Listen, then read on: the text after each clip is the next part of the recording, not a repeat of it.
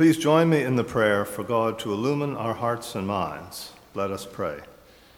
Guide us, O God, by your word and Holy Spirit, that in your light we may see light, in your truth find freedom, and in your will discover peace through Christ our Lord. Amen. Our Old Testament reading this morning comes from the book of Deuteronomy, chapter 6, verses 1 through 9, which can be found on pages 162 to 163 in the Pew Bible. Listen to God's word for us.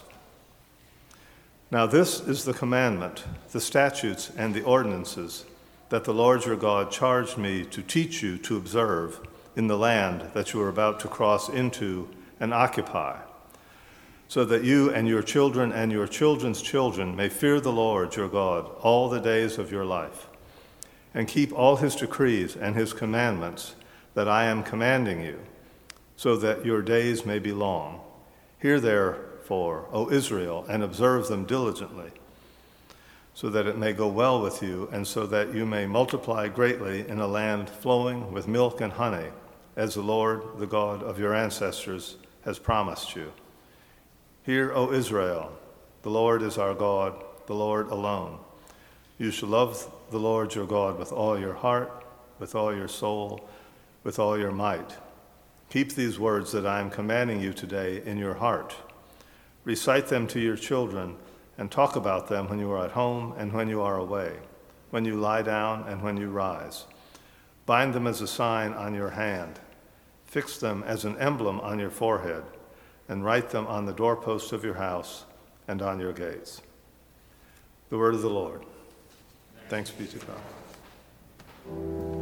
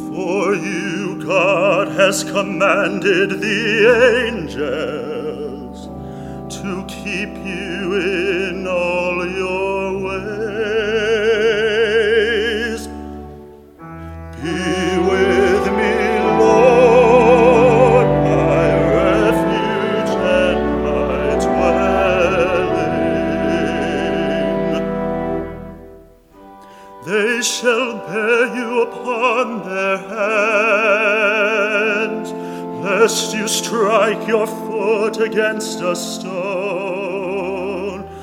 On the lion and the viper you will tread, and trample the young lion and the dragon.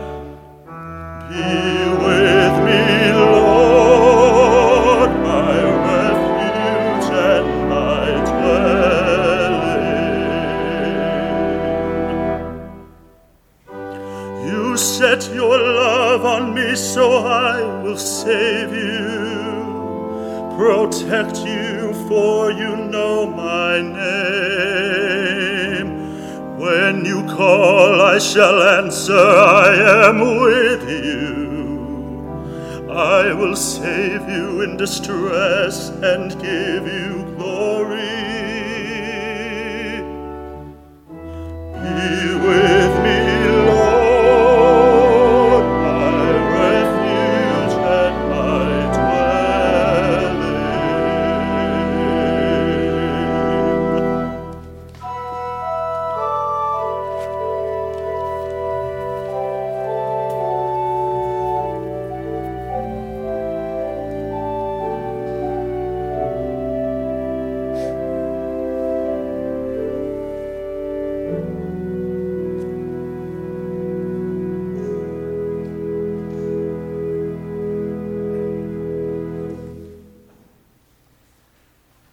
Today's gospel reading comes from the 10th chapter of Mark's gospel, verses 35 to 45. Listen now for God's word to you and to me. James and John, the sons of Zebedee, came forward to Jesus and said to him, Teacher, we want you to do for us whatever we ask of you. And he said to them, What is it you want me to do for you? And they said to him, Grant us to sit one at your right hand and one at your left in your glory. But Jesus said to them, You, you do not know what you are asking. Are you able to drink the cup that I drink, or be baptized with the baptism that I am baptized with? They replied, We are able. Then Jesus said to them, The cup that I drink, you, you will drink. And with the baptism which with I am baptized, you will be baptized. But to sit at my right hand or at my left is not mine to grant, but it is for those for whom it has been prepared. When the ten heard this, they began to be angry with James and John. So Jesus called them and said to them, You know that among the Gentiles, those whom they recognize as their rulers lord it over them, and their great ones are tyrants over them. But it is not so among you. But whoever wishes to become great among you must be your servant. And whoever wishes to be first among you must be slave of all. For the Son of Man came not to be served, but to serve, and to give his life a ransom for many. The word of the Lord. Writer and teacher Brene Brown often tells a story of getting her nails done and watching as not one but two women in the salon talked on their cell phones the entire time they received their manicures. Instead of talking with the women doing their nails, these two ladies indicated their preferences for nail length and color choices by raising their eyebrows or pointing with their chins. Now, Brene was a frequent visitor to that particular salon, so she knew the workers pretty well. She knew them by name. When she finally commented about the women on their cell phones, both of the ladies doing her nails ducked their heads and averted their eyes. Finally, one whispered, They don't know. Most of them don't think of us as people. After her manicure, Brene went to Barnes and Noble and watched a woman conduct an entire transaction. Maybe you've seen this an entire transaction at the checkout counter, including ap- applying for a rewards card and selecting gift wrap without ever getting off her phone. She never once made eye contact with the person behind the counter. Now, on her way home, Brene was thirsty, so she stopped by a fast food place to get a drink. And wouldn't you know it, just as she pulled up to the window, her cell phone rang. She thought it was her son's school, so she did what we all would do. She answered the phone. It wasn't the school, it was someone else. And she tried her best to end the call as quickly as she could. But by the time her call was over, she had paid for and received her drink. While still at the window, she apologized for being on the phone. At her apology, tears began to fill the cashier's eyes. Thank you. Thank you so very much, she said. You have no idea how humiliating it is sometimes. People don't even see us.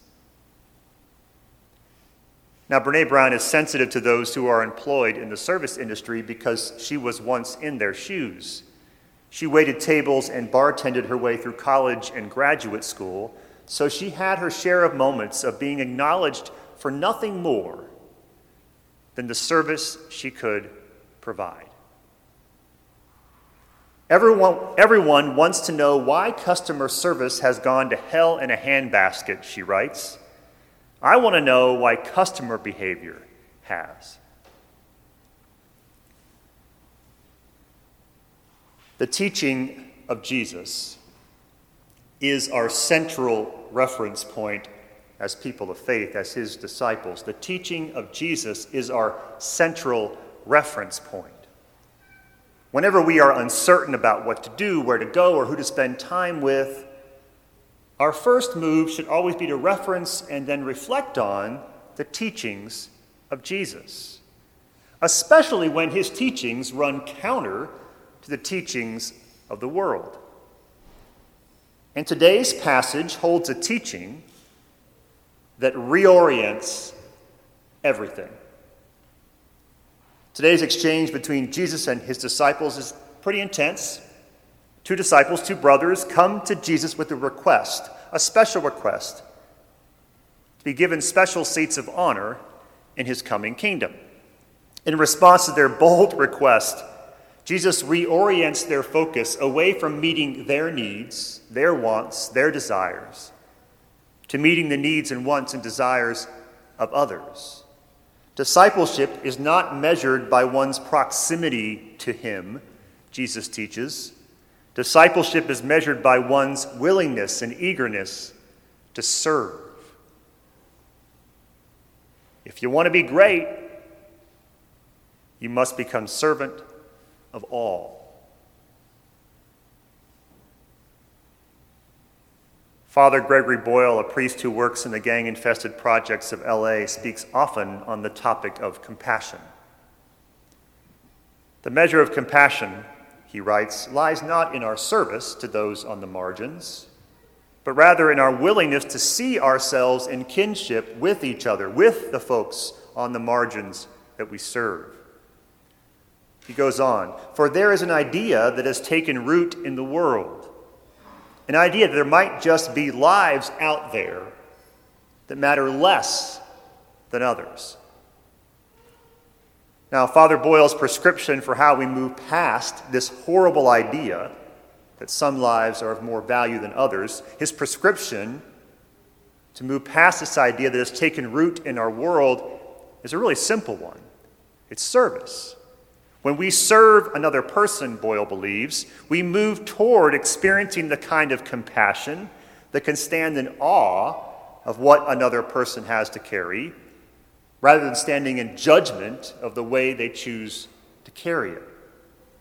Service, he writes, is the hallway, and this hallway leads to a ballroom, and Boyle calls this ballroom kinship. We might call it the kingdom of God. It's in that ballroom, that place, where we realize there is no us and them. There is only us. Looking at the state of things in our world and our nation today, I wonder if service, radical service to the other, might be the only way for us to move past our judgments of those who are different from us, our insatiable desire for stability and security, and our willingness to climb up the ladder of life on the backs of others.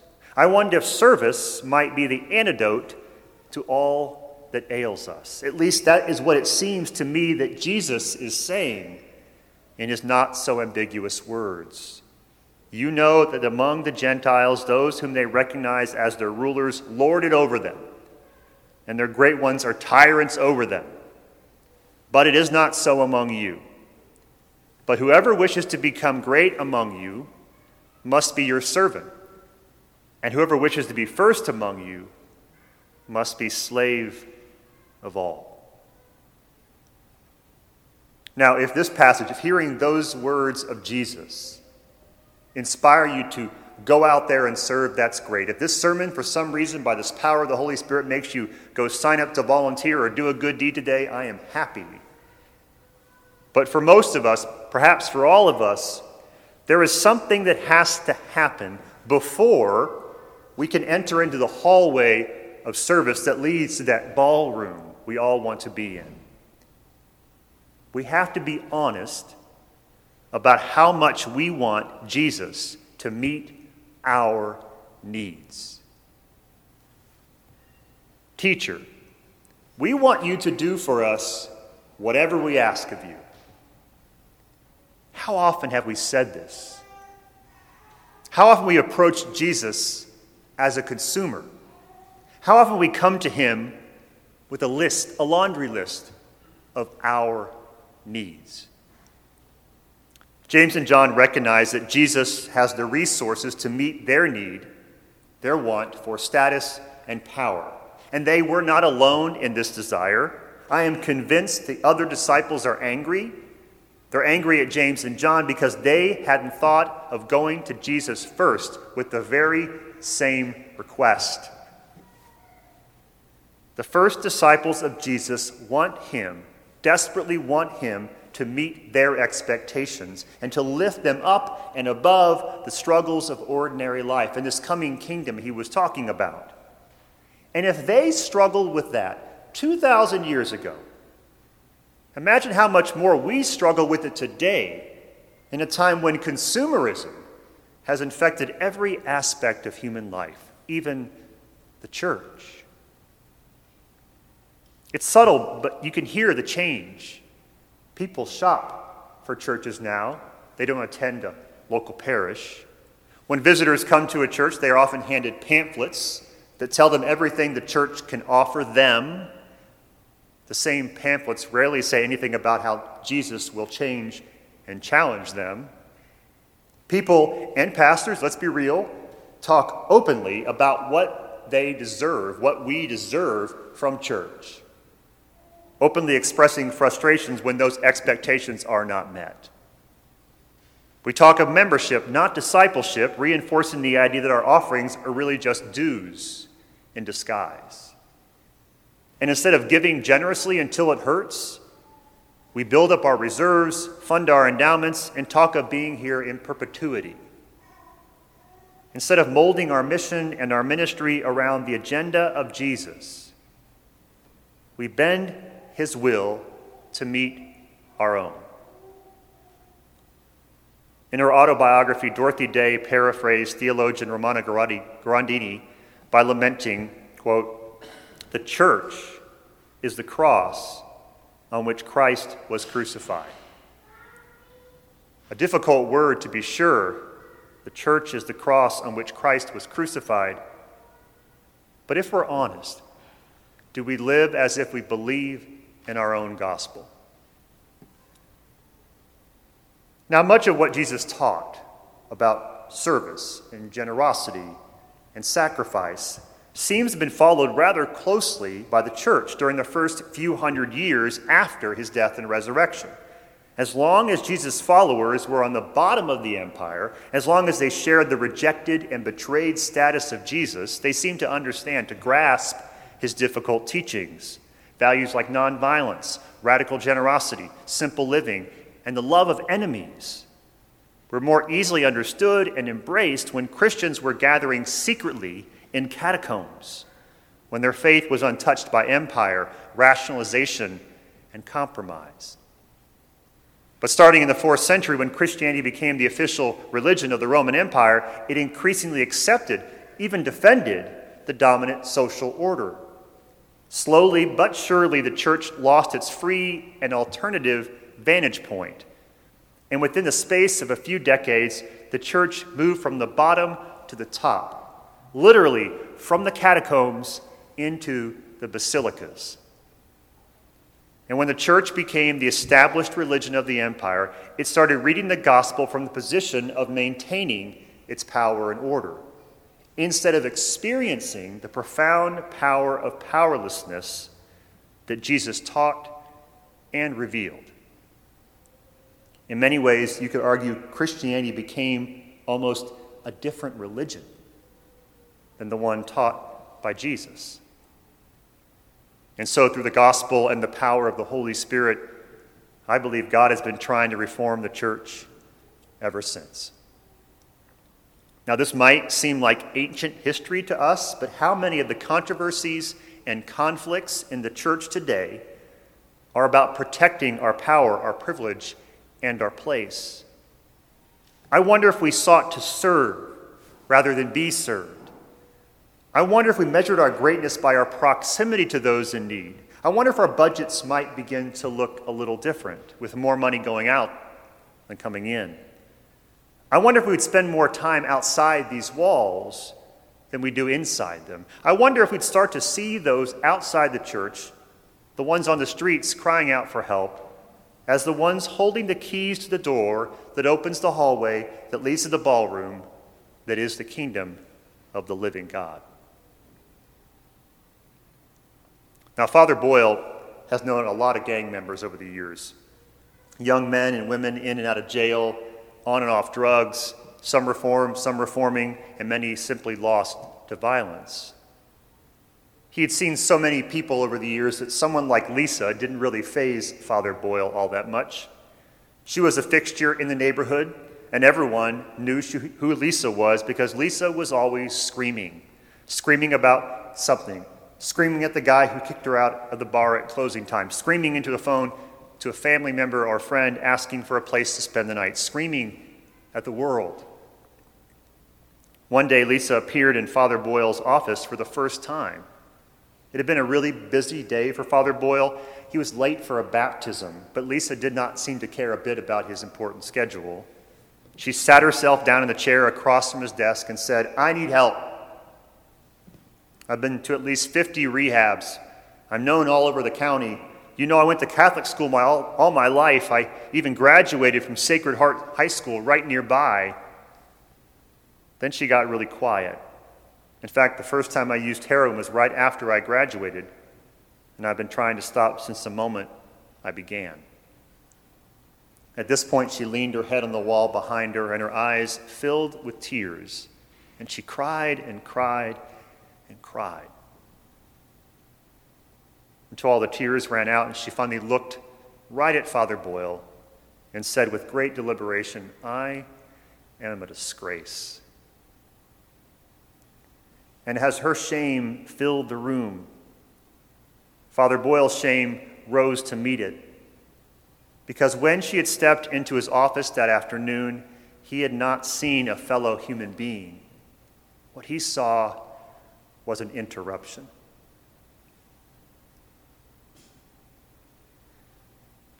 Make no mistake about it, we are in a crisis point in American Protestantism. An entire generation of people are struggling to understand the purpose of the Church of Jesus Christ. And even worse, they often see us and experience us as being hypocritical and judgmental and too focused on ourselves. And I believe, and I think Jesus teaches, that the antidote to this sickness that is spiraling us towards irrelevance is not greater orthodoxy or a doubling down on our traditions or changes in our policies and procedures.